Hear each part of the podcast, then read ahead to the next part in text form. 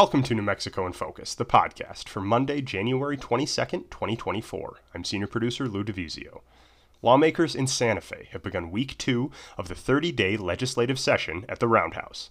Bills are being filed after Governor Michelle Lujan Grisham set her agenda for the legislature during a 51 minute State of the State address last week. On the podcast today, we'll look ahead to what might get done, in addition to the main priority of passing what's expected to be another record setting state budget. But first, let's get into some headlines from around New Mexico.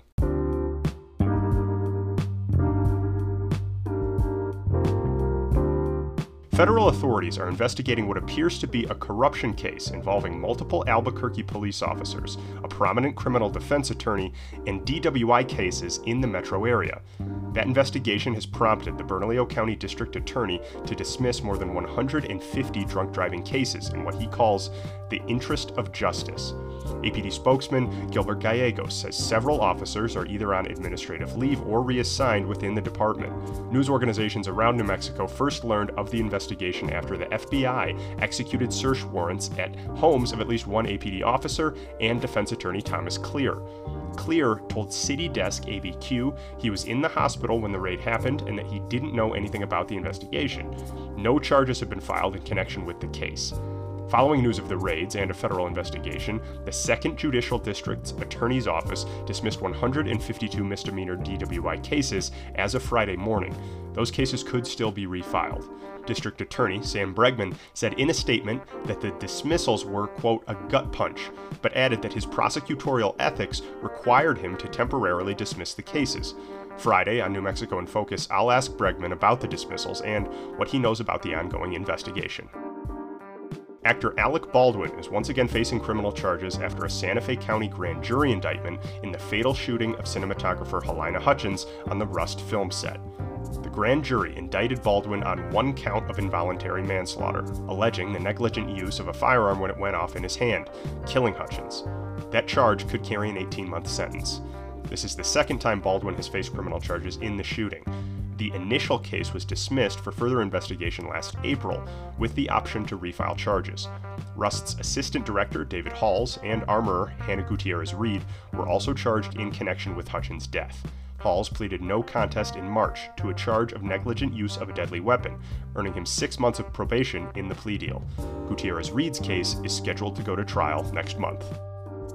The New Mexico Environment Department is asking for $600,000 in legislative funding to establish state authority for safeguarding waterways. The request follows a U.S. Supreme Court ruling that removed federal protection for most of them. The funding would support the creation of a database to identify waters that are no longer federally protected and those that are most vulnerable to pollution and development. The Santa Fe New Mexican reports last year state lawmakers allocated $680,000 to initiate a permitting program for water protection. This year, State Senator Siah Correa Hemphill has introduced a bill for even more funding, $840,000, to help water monitoring and enforcement of existing state protections. Tricia Snyder, Rivers and Water Program Director for New Mexico Wild, tells the Santa Fe New Mexican that our state's waterways are among the most vulnerable in the country because she says New Mexico is one of three states that has no authority to regulate industrial polluted discharges under the Clean Water Act.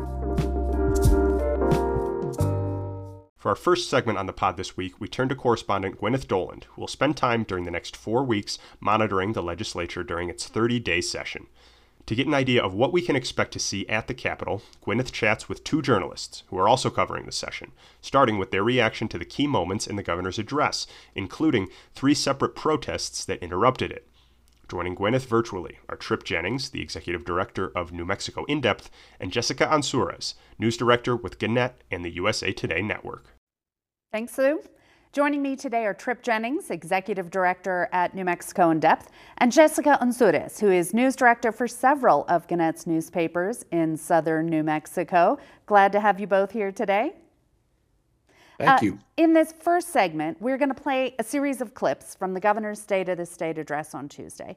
Then we're going to talk about what she said. So let's get to it. We all saw that soundbite from the opening of tonight's show the one where she said, none of the rest of this session's work matters unless the state is a safe place for the residents. Trip, it is clear that this is a huge priority for the governor. But how do you expect some of her more controversial proposals to play out this session? Well, you know, I, I, was reviewing the speech. I was up there Tuesday, uh, and also looking at the, you know, the political composition of the House and the Senate. You know, basically, uh, the Democrats are handily in charge. I mean, 45 seats uh, out of 70 in the House and 47. Uh, I'm sorry, 27 out of the 42 in the Senate. At the same time, you're going to have a really robust debate on like assault rifle ban on a 14 day waiting period because even though you have um, you know wide margins of democrat control in the legislature um, this is an issue where you're not going to see uh, what i think some people might see as the you know the political breakdown. Democrats republicans that's not the case in new mexico. It's going to be a really robust uh, debate here. There's more division in the in the democratic party about this maybe there's yes. less than there used to, to be, but there is still a lot of division. We've got urban versus rural representation, exactly. things like that, right? Uh, yes. Jessica, during last year's State of the State address, the governor got a standing ovation when she called for an assault weapons ban. This year, she got a similar applause break for her public safety package. But has the conversation changed about the topic of gun control in the past year? Uh, how is this resonating in southern New Mexico too? So I think if you look at southern New Mexico, and, and I, this goes back to the point you were making, urban versus rural. In you know our rural communities, we see guns as a cultural, historic, significant part of our everyday life. So when you talk about it in terms of bans, you're going to get an emotional reaction, and you're going to get this sense that the politicos in Santa Fe are doing everything they can to interrupt um, what we see as part of our everyday life.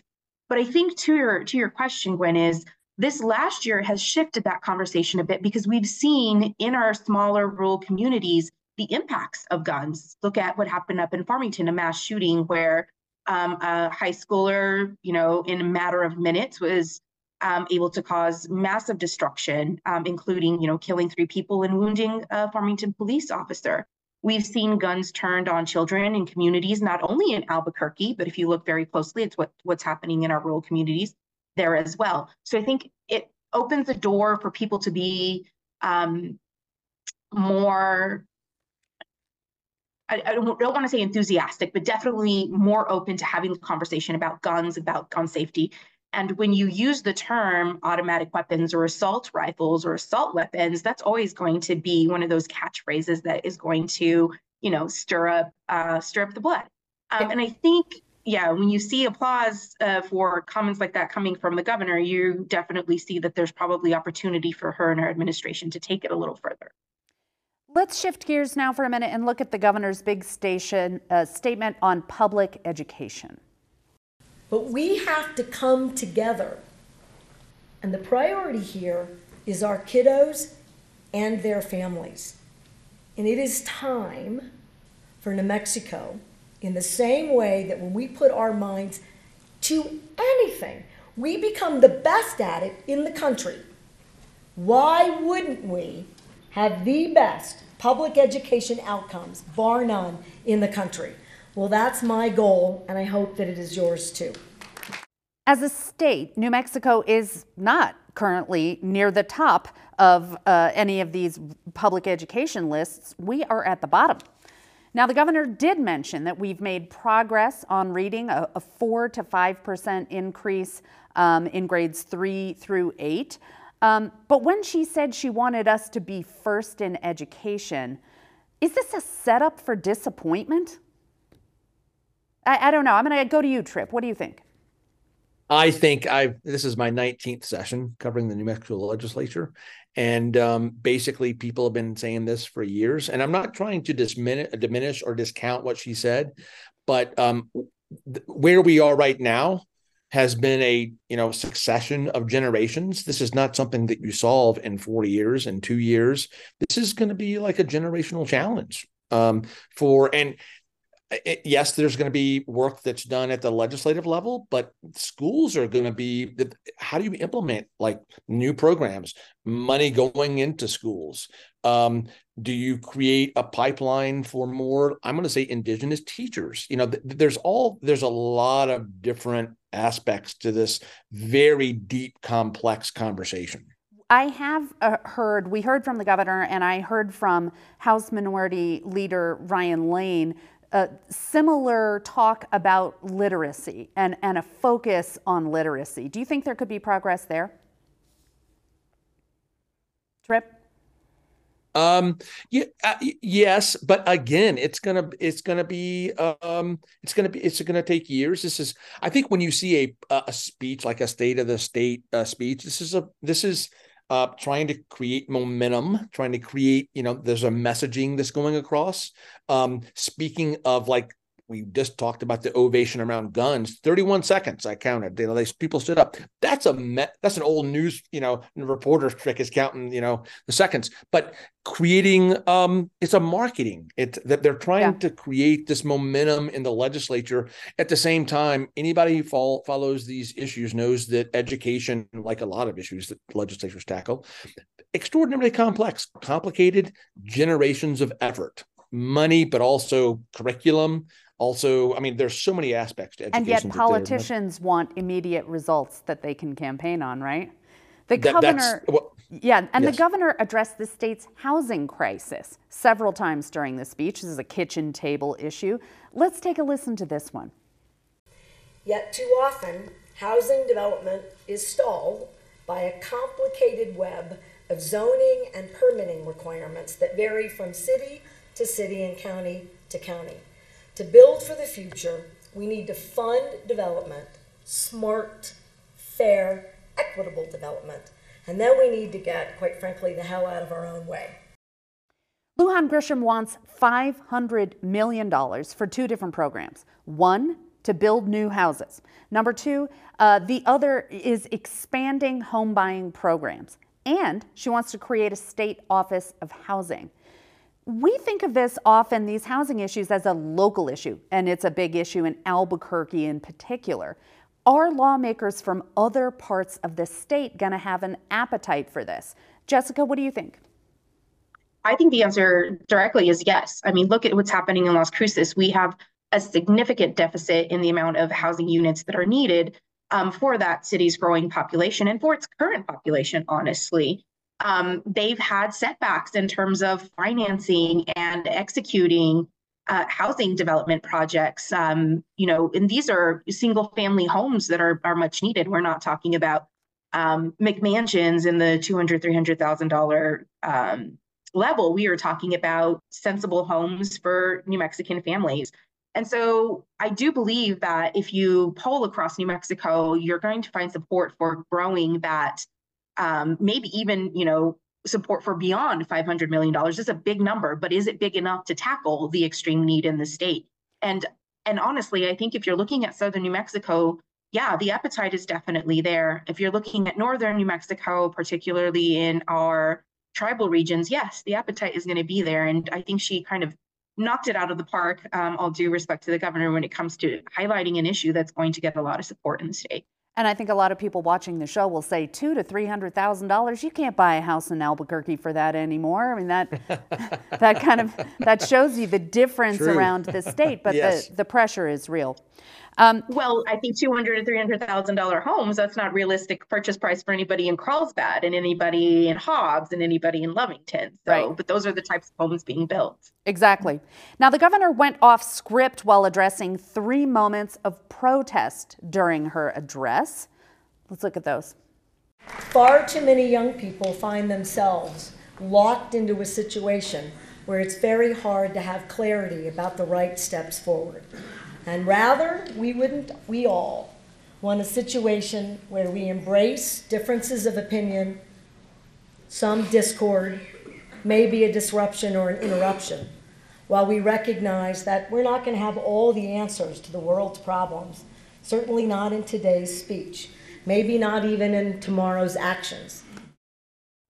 The governor was interrupted three times by protesters, members of the Youth United for Climate Crisis Action. They broke in with chants calling for action on climate change and a ceasefire in the months long war between Israel and Hamas. How did the governor handle this? Uh, Trip, I know you were there. Jessica, I'm sure you were watching.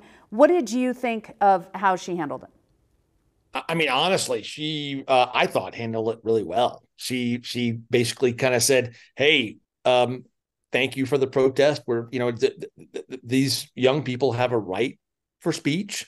Um, we need to. I heard also we we need to listen to them. You know, but um, I I thought she handled it with great aplomb. Frankly, I it was not didn't knock her off her stride at all. Um, so I thought she handled it, like like I said, very well, and um, it was a very peaceful thing. The security folks marched the the the, the folks out, and they gathered outside the Capitol and they chanted. And um, I know there was some uh, maybe discombobulation among some people up at the the roundhouse, but um, yeah, and, and, and, I was in the gallery. I was watching, uh, waiting for them to get roughed up, and they didn't appear to be. And whenever it's a First Amendment issue, reporters are the first to criticize. But yeah, the, that's a good take on it. Uh, I want to close this first discussion with this. The state auditor, Joseph Maestas, told the Santa Fe New Mexican it's a 30 day session. There's a 15 day cutoff for introducing new legislation, so it's going to be hectic. 15 days. That should put this short session into perspective. Is the governor asking too much from our elected officials by trying to pack a months long, a month long budget session with proposals aimed at things outside of the budget, social issues, guns, uh, housing. And does this bring back last year's talks to modernize the state legislature, uh, it, you know, extend the sessions, add paid staff, things like that? Uh, what do you think, Jessica? Well, I certainly think it, as you as you pointed out, puts it into perspective and reinvigorates that conversation about do we want to quote unquote modernize our legislature? Do we want to make it a less of a voluntary public body and more of a business of of lawmaking? And there are some, you know, there's some pros to that. They get more time to look at the legislation coming before them. They get more time to compromise on items and be smart about how they are spending New Mexico taxpayer dollars um, in a budget but you're looking at 30 days. And if anything, this is probably going to be a proving ground for many of those measures she's trying to get um, across. You know, we've got the full session coming up next year. We, as Trip pointed out earlier, we have a kind of dynamic um, thing happening between Democrats and Republicans within both of the chambers, um, the House and the Senate. Um, I'd I'd, I'd be fairly surprised if most of these items um, made it to the finish line, but it's definitely going to be interesting to watch, if not chaotic and hectic. Jessica uh, you know, thank you so much for that. And thank you, Trip. I'm sorry to cut you short, but we have a sorry. packed show today. We'll be watching coverage from the Gannett papers and from New Mexico in depth.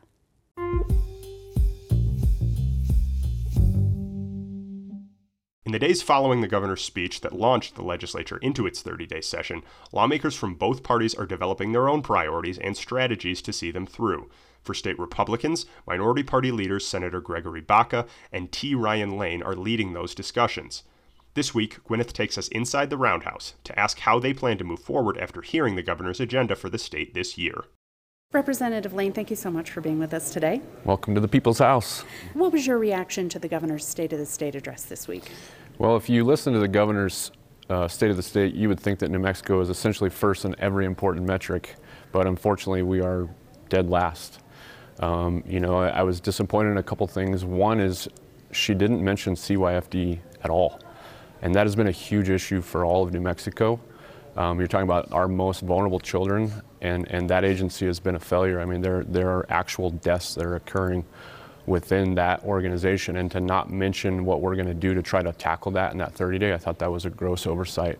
Uh, that's one of those where, where silence speaks volumes. The other thing she didn't mention was anything about agriculture, oil and gas. Uh, you know, we have a, a three and a half billion dollar surplus because of, you know, oil. And so that was something that I found disappointing as well. Uh, the governor had a big public safety agenda. Uh, and some of it, can you work with some of it? What about pretrial detention? Yeah, pretrial detention is a huge issue for New Mexico, particularly in the metro areas. um, we have a problem with career criminals getting arrested, rightfully so, and then released prior to trial. So these aren't folks that first time offenders, um, these are folks that have proven time and time again that they're going to repeat offend. And so there's no reason that career criminals should be released prior to trial. And yet they are, you're a lawyer, y- they are innocent until proven guilty. So we have a tension here uh, between individual rights and the rights of a society, right? So Yeah.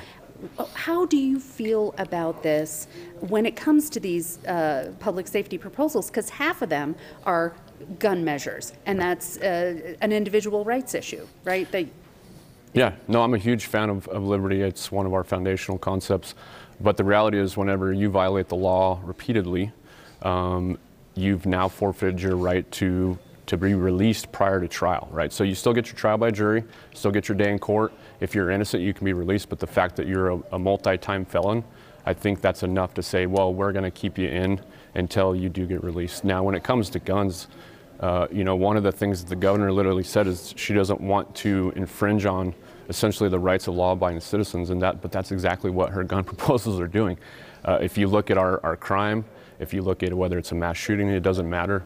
Um, almost without exception, you have folks that are felons committing those crimes, um, and for those, they don't follow the law, right? And so it's already unlawful for a felon to own a firearm, to possess a firearm, but still they commit a crime with a firearm. So to me, the answer is not more laws, right? The issue is we have got to tackle it at a foundational level, and for me, that's something like mental health is a huge issue, um, and it's also again combating career criminals.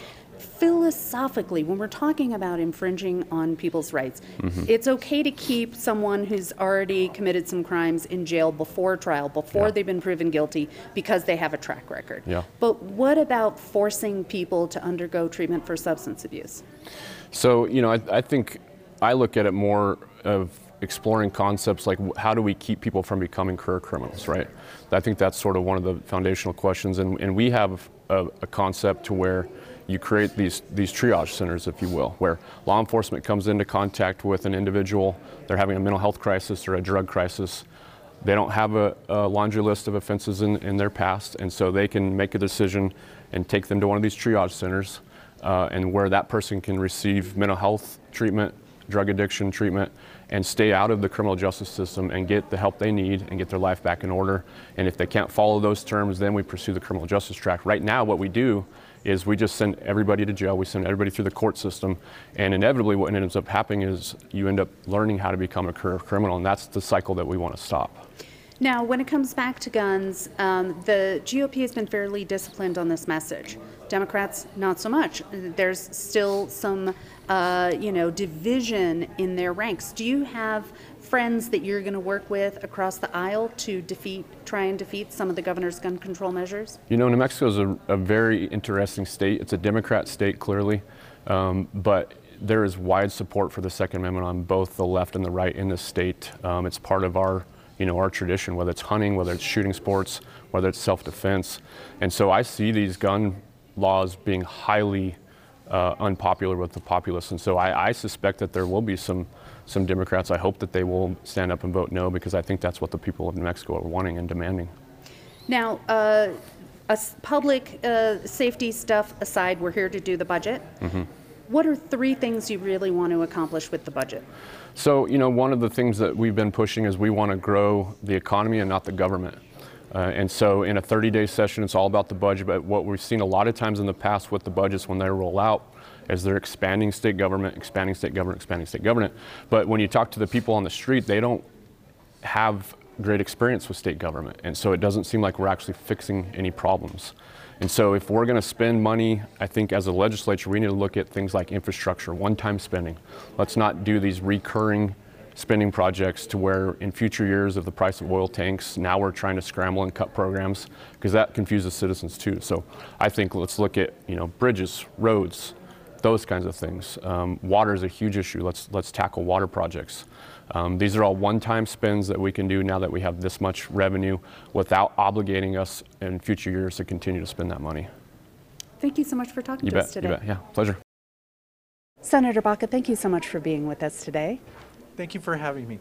Um, Governor Michelle Lujan Grisham outlined her priorities for this session during the State of the State speech on Tuesday, um, and she included a package of gun control measures. This is an assault weapons ban, raising the purchase age to 21, a two week cooling off period or waiting period. Um, you know, and the Republican Party has made itself clear that this is an affront to responsible gun owners. But, you know, this week especially, um, are we talking about responsible gun owners? You know, we just saw a gun fall out of some lady's purse in a restaurant in Albuquerque and shoot a 73 year old man in the head. So, my question is does something more need to be done for the non responsible gun owners? You know, there are non responsible gun owners, and there's non responsible people that drive cars, and non responsible uh, others that, that maybe don't do as well as they should in some other areas. But what we don't do is we don't pu- punish an entire populace for these singular individuals when there's an occurrence like that. Um, essentially, what she's asking the, what she's asking the legislature to do is to pass bills and turn into law restrictions on people that otherwise abide by the law rather than focusing on the criminals themselves. In the past, Republicans and others have introduced a number of, of uh, very common sense crime measures geared towards keeping people behind bars um, and punishing those that do wrong. We'd like to focus on that instead instead of uh, of actually barring the general public from ex- exercising their constitutional rights.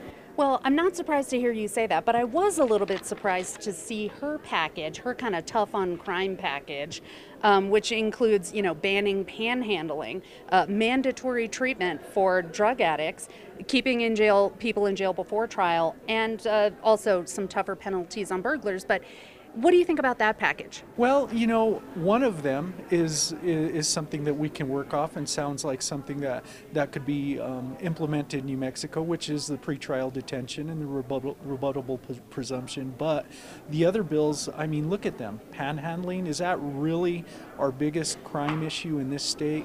When we lead the nation in pedestrian deaths, we lead the nation in other things like auto theft. Um, we have high murder rates. That's what we need to be focusing on. These repeat offenders that keep committing these heinous crimes, rather than this somewhat of a facade that we're going to do something about crime, but we're really not going to introduce anything that's effective. Mm-hmm, mm-hmm.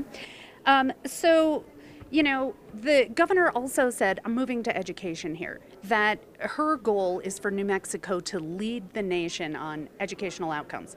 Uh, currently, we're 50. So, is there anything in her package of proposals that you think could move us up to lead the nation on education?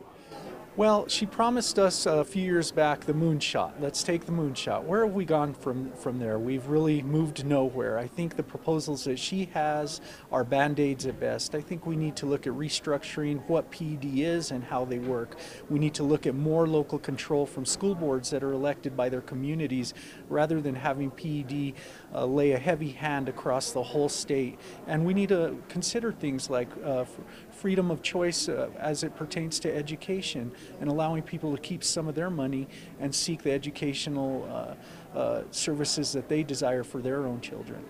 I know uh, a lot of Republicans are chafing against this governor's proposals right now, and in fact, you've got a bill that would restrict some of the powers of the office of the governor.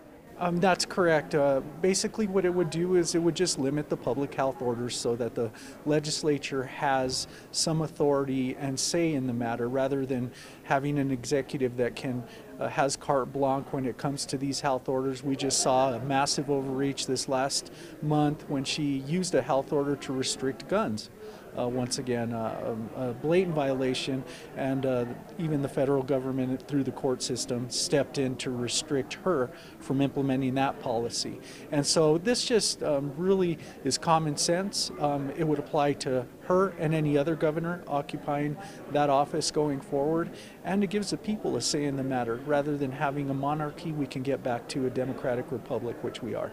Uh, we're talking all about guns and stuff like that, but really this session is about the budget. What are your top three things you have got to see in this budget before you go home? Well, one of the things that I am seeing that I wouldn't like to see is this increase in the budget.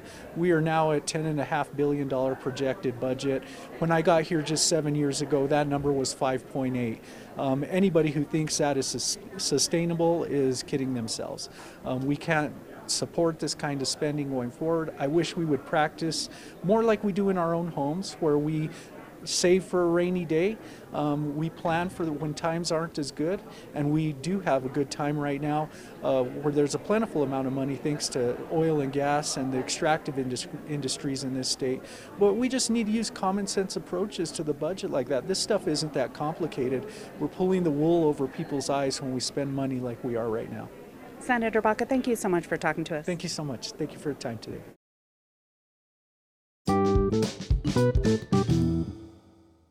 Thanks to Gwyneth and our crew for their work at the Capitol this week. You can expect reports from the Roundhouse each week here on New Mexico in Focus, the podcast, and on our show Friday nights. That includes a conversation with Democratic leadership coming up soon. Now, we turn back to our virtual roundtable of journalists to zero in on a few specific areas we expect lawmakers to address economic development, the environment, public safety, and education. Here's Gwyneth. As we consider lawmakers' constitutional mandate during this 30 day session, we want to focus first on the budget and our state's relationship with the oil and gas industry. According to reporting from Capitol and Main journalist Jerry Redfern, nearly 40% of this year's general fund budget comes from oil and gas. The governor and elected officials certainly support that industry and the vital bump that it gives to the state budget.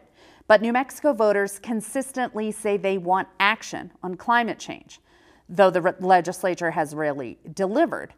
I want to ask you guys will this year be different? Will there be action on climate? So, Gwen, can I ask which voters are we talking about? Are we talking about northern New Mexico voters? Are we talking about southern New Mexico voters? Because I think the relationship that New Mexicans have with oil and gas and with um, the sense that they want a safe, healthy uh, state with clean air, clean water, beautiful land is going to differ um, based on that. Um, we have consistently seen bills to regulate the oil and gas industry, despite you know the the, the split in in um, Republicans and Democrats fail in the legislature. And that's because I think we all understand that oil and gas is its future is connected to the future of New Mexico. And all of these things that the governor and our legislative bodies want to do to improve the state rests on this industry and the success of this industry. So is it smart to try to interrupt that? Um, you tell me. I mean, we frame it as a conflict all the time. And Lujan Grisham said, we are demonstrating that a healthy environment and a strong economy are not in conflict. But uh, and and you know she's she sort of said we can do these things at the same time, and yet Representative De- uh, Deborah Sariñana has introduced a bill that would uh, stop new oil and gas operations within a mile of any school facility. I heard her on KUNM the other day say she has no idea what the governor's doing about this. They're not talking about it, so there is a, a disconnect there. And as we showed earlier, the governor pushed back against environmental protesters just a little bit, saying New Mexico is a clean energy leader and has passed policies cutting oil and gas pollution. This session, though, what energy or pollution bills have been introduced aside from Sariñana's that you guys think we should keep an eye on? Is there anything that you are looking at, Trip?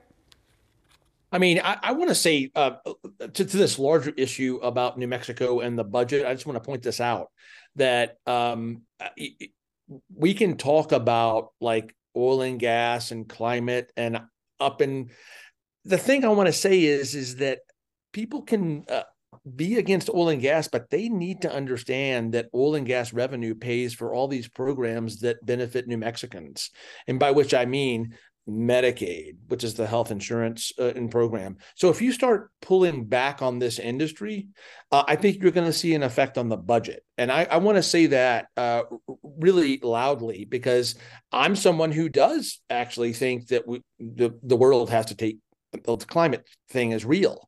At the same time, um, New Mexico is number two in oil production, and it's it's gonna it's it it's like a golden goose right now, and all this money is coming into the state Um, and there's at some point this money is going to run out, and um, you know there's going to be a deep. I have covered legislative sessions where they were not three and a half billion dollars surplus, but maybe a billion dollars We under. have been, you and I remember, and a lot of us who've been covering this remember uh, when there wasn't enough money to go around. But I Yeah. want to, I wanted Capital in Main published several stories last year about the state's struggles to enforce our existing regulations. The Environment Department's request for $6 million to increase employee pay to keep people from quitting was not considered by the Legislative Finance Committee. And last year, we hosted a panel in this studio following the end of the session when very few environmental bills passed, and the most significant ones were vetoed by the governor. Are legislators actually doing anything to properly regulate this industry? And are they using any of the money from industry to focus on mitigation of greenhouse gases or adapt- adaptation to climate change? Are we seeing this? Jessica, are you looking at any of these? Yeah, so let me take a step back and just say that I think there are certain proposals in this legislature that are common sense, right?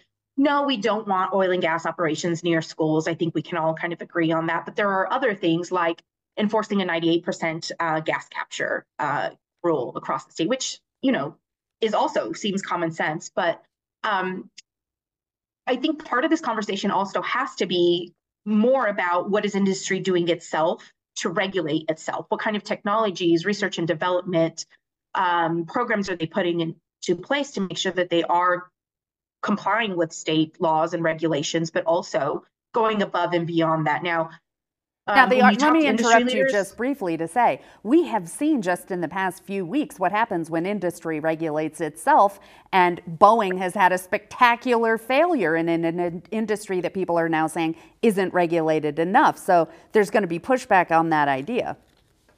Well, yes, and then you know, if you talk to industry leaders, they say we're doing what we can. But if you're talking to New Mexicans, maybe they do want to see a little bit more. And if that's what we're reaching for, great. But I, the, to, back to your point, which is how much of that that revenue that we're seeing is going to actually support those efforts. And if you talk to Secretary Kenney, he'll say obviously not enough, given that he keeps asking for monies to support the efforts that they're doing. If you talk to the Oil Conservation District, they need more too, as well. Um, but again, I think that the state of New Mexico's response to that is, well, let's talk about raising royalties, which is also part of this package, right, to further support that work.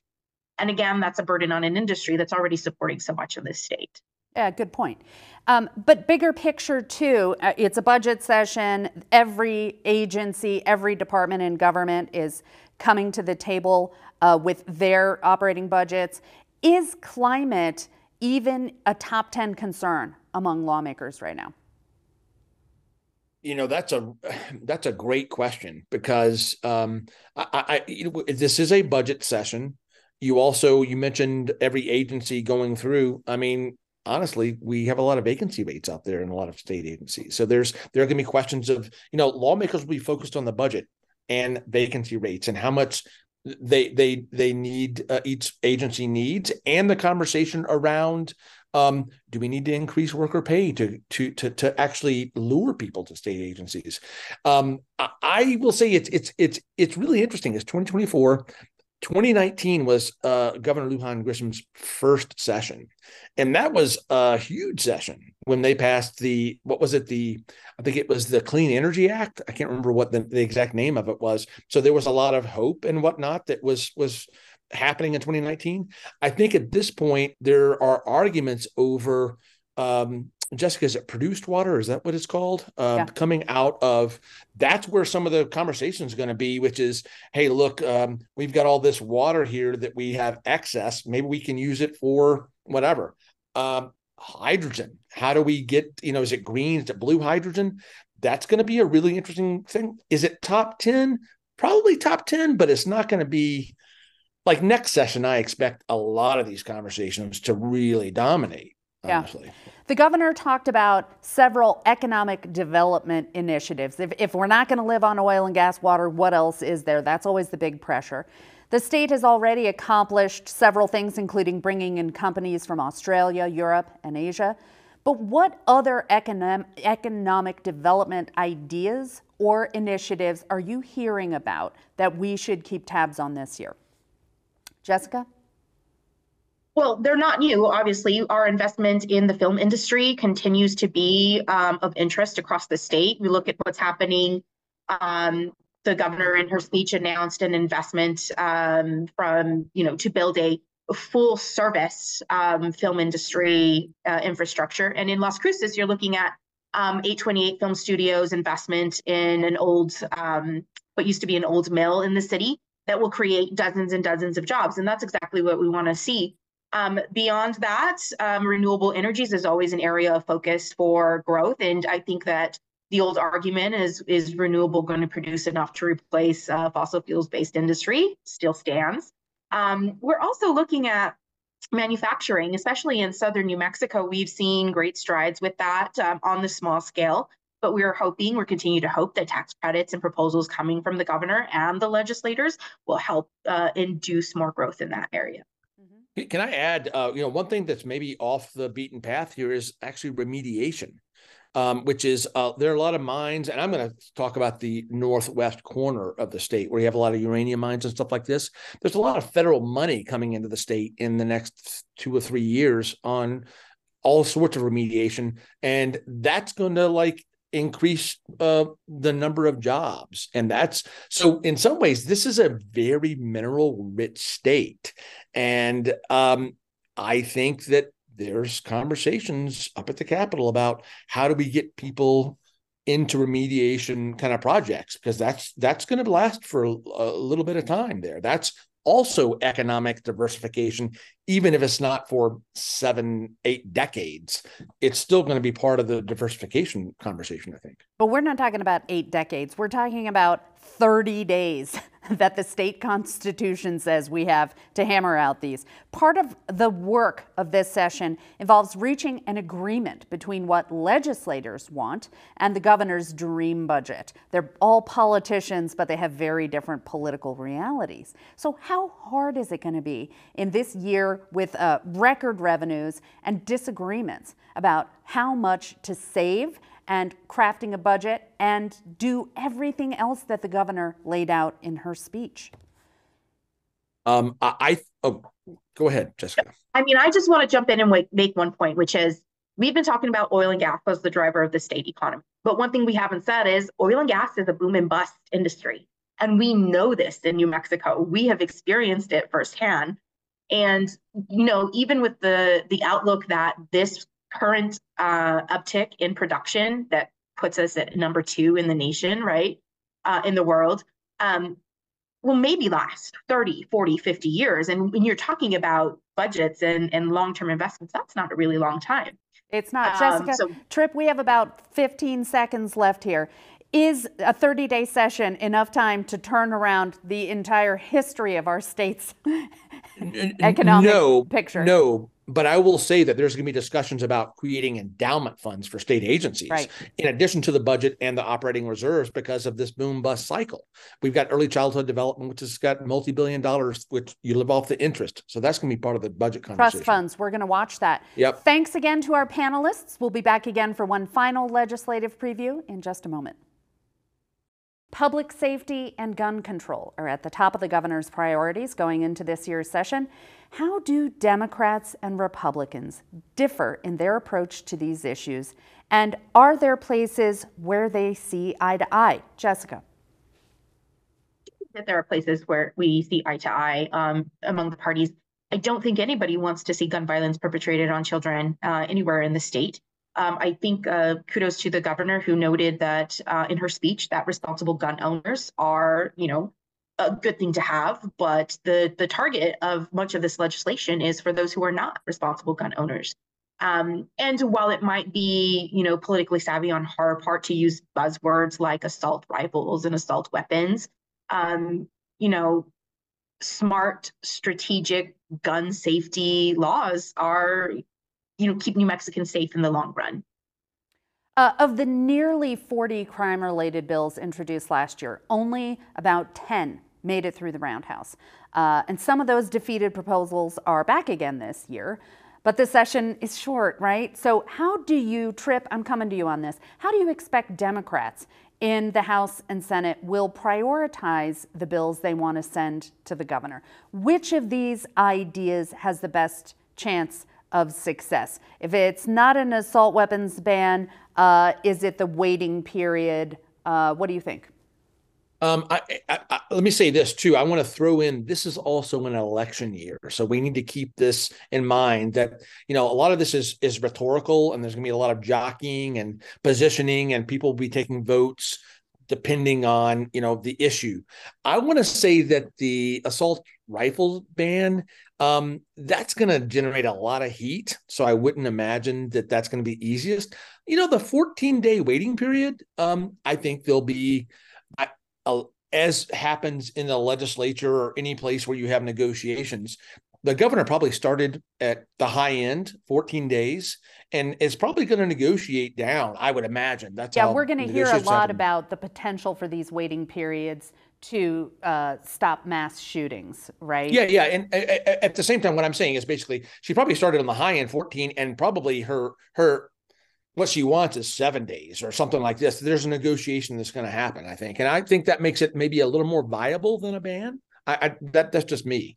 Who knows? When um, discussing firearm yeah. laws, is this the one topic that draws dissension among Democrats? I, I think we have seen that. But what power or leverage do Republicans have through the budgeting process when it comes to gun control? What what where are they going to exercise that, Jessica? Can I pass that question off to Trip? I think he might have a, a stronger. Yeah, go ahead. so, so when you when you say what leverage they have, I mean, um, I I think uh, again returning to like the numbers, there's 45 and 25 in the House and 27, 15 in the Senate. What I think you're going to have is Republicans are going to go to some of these um, folks who are on in maybe you know suburbs, suburban Democrats, maybe rural Democrats, and say hey, you know, this is an election year, presidential election year. People are going to be turning out in in, in droves. And nobody massive... wants to be on a campaign mailer about this. You know, one of the governor's That's, proposals that, wants that to raise, exactly right. raise the age for buying certain yes, types of right. guns. And in Albuquerque, that might be a really easy sell, but you're getting someone in uh, Farmington who's like, why? You know? I think the GOP is able to leverage, you know, some of these Democrats some of their rural are, compatriots. And people who grew up in, as Jessica was mentioning, I mean, hunting culture, right? I mean, there's the uh, hunting culture or just people in rural areas who, for whom guns are just a way of life. Those are Democrats too, in some ways. That's right. So I'm going to weigh in briefly and just say that I think when you're talking about the Republican response, they're going to point to what's happening right now, which is red flag laws that are not being enforced. Um, you're talking about um, data from our communities that shows that um, laws to keep guns out of the hands of violent criminals do not work. And they are often repeat offenders and come back to their weapon of choice. So if if Republicans are leveraging something to get this into a conversation um, at the state house, it's going to be what's happening in New Mexico. And there's right. some data to support them there too. Shifting gears to education, teachers unions from Albuquerque and Santa Fe spoke out last year against the state's decision to expand the school year to 180 days, as have rural communities where we're talking about uh, school buses running fewer days a week. They said this would scare teachers away and it would complicate existing four day school weeks. So, what are lawmakers doing this year to address those concerns from teachers and school administrators? I mean, I, I, you know, the governor's going to push for the 180 days. I mean, that was in her speech, and so you're going to see that uh, the party in control is there's going to be an internal debate uh, among Democrats who are like, hey, I think we should do this. And I want to throw in this too. We had a pandemic which altered school attendance. There's a great like attendance depletion happened You're right. After... There's a huge problem with attendance. You can require yeah. them. This is what some of the teachers are saying. You can require them to go, but are they going to show up? I mean, and, this is a national story, not just New Mexico. It's just yeah, but yes, it's going to be a, a really interesting debate to watch. Jessica, there's a tension with teachers who say we are doing the hardest dang job out there, and if you push us one more time, we're going to quit. So I had a conversation with a teacher who's from my hometown school district, the Loving School District. They're on a four day school week right now. Um, and that's exactly what she said. Look, we are doing our best. We're understaffed, we're under resourced, we're underpaid. Can we focus on issues that are a little more pertinent right now than expanding the school day when we're just now getting our feet under us post pandemic? And I think if you talk to parents too, they'll probably have more questions as well. What do we, you know, what do we do with our, our children? How do we how do we support their uh, educational learning at home more instead of you know messing with the schedule that they most of them have been in for years now. I, I, can I add some stuff? I want you know what Trip I want to keep us moving here because the governor is doubling down on the state's structured literacy program. She wants 30 million dollars to create a statewide literacy institute as well as $30 million for a free literacy summer program that would serve 10,000 students. Would these two new initiatives stretch an already thin education workforce even thinner? Or do people think that this is going to help teachers and students and it's worth pushing for? I think uh, being around the roundhouse, you know, and the debates, I think everybody agrees that it's not one thing, not silver bullet. There's a lot of different things, and I think this is one of those ideas that's among the many things that one can, you know, push for. I want to say, as far as stretching the workforce, um, people paying attention to education here in New Mexico and across the state is you've got looming retirements uh, I mean, what I by, by, which I mean there are a lot of teachers who are nearing the retirement age who are like, do I need more of this? Do I need more of the hassle? Uh, maybe I'll retire. Do we have enough teachers to actually fill those positions? Um, as far as parents um, and, and, structured literacy and all this kind of stuff, we also have to ask questions around childcare. It, uh, by which I mean, is there going to be affordable childcare if they are working and their their kids? You know, there's all sorts of questions around this stuff. You know, one one complaint that we've heard from the teachers on this is that nobody's asking them whether they want to do this, right? Um, so you know this is this is a tension. Again we, it is an election year trip right? Everyone is is when they're thinking about making these decisions they're picturing their own faces on a campaign ad in their town or on a mailer that's going into mailboxes saying they did or didn't do a thing right? Now why might it be the case that there is such a disconnect between what the given governor is saying she wants to do and state lawmakers who are like, I don't know, I haven't talked to her, and state lawmakers and teachers who are like, why doesn't anybody ask us these questions? Uh, why is there this disconnect? I had noticed she called out on several people who were sitting in the gallery in the audience and when she was, you know, highlighting this portion of her um, of her work. Um, and there were teachers. There was a math teacher from Las Cruces, a school public district, and they were all presumably smiling and nodding their heads in agreement with the, with this program. But that's one person among you know thousands of teachers in the state. So I do think that you're right in saying there, there's probably a disconnect. Um, I think that we we understand the political pressure of moving us from very bottom of the of the list as the state to very top of the list, which is a, a huge goal. Um, but I also think that maybe in their minds, they are saying we need to set the goals, we need to set the standards, and then scoop everyone into that. Um, there is value in having conversations with teachers. Obviously, they're the ones on the ground, they're the ones doing the work. But if you don't set a North Star, then how are you ever going to, to reach it? Trip, you know, the, it's, it's tempting in an election year, if you put yourself in the shoes of a politician, it's tempting to pick off things, uh, sexy sounding projects, things you think you can accomplish really quickly, setting up a new thing, as opposed to, you know, for years we've been talking about investing more in early childhood education.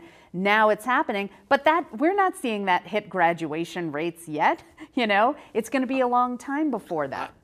I, you know, when you are up at the roundhouse or you you you're around committee meetings, you know, around the state, around education, uh, the people who are monitoring this, they're talking about a couple of generations.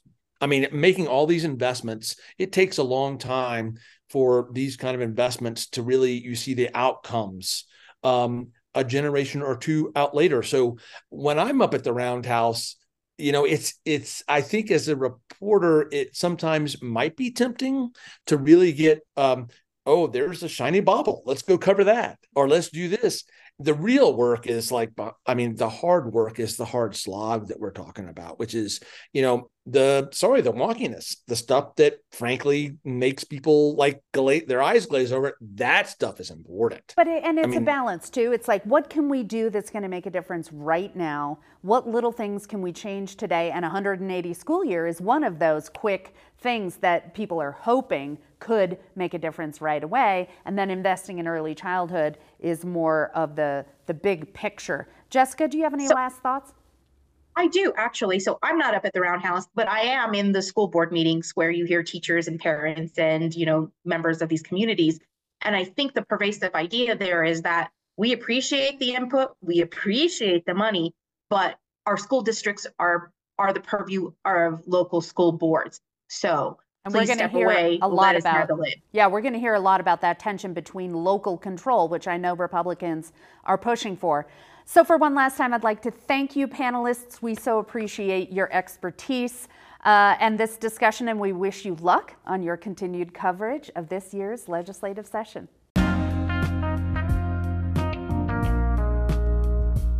Thanks for listening this week. You can expect more interviews from Inside the Roundhouse again next Monday on the podcast.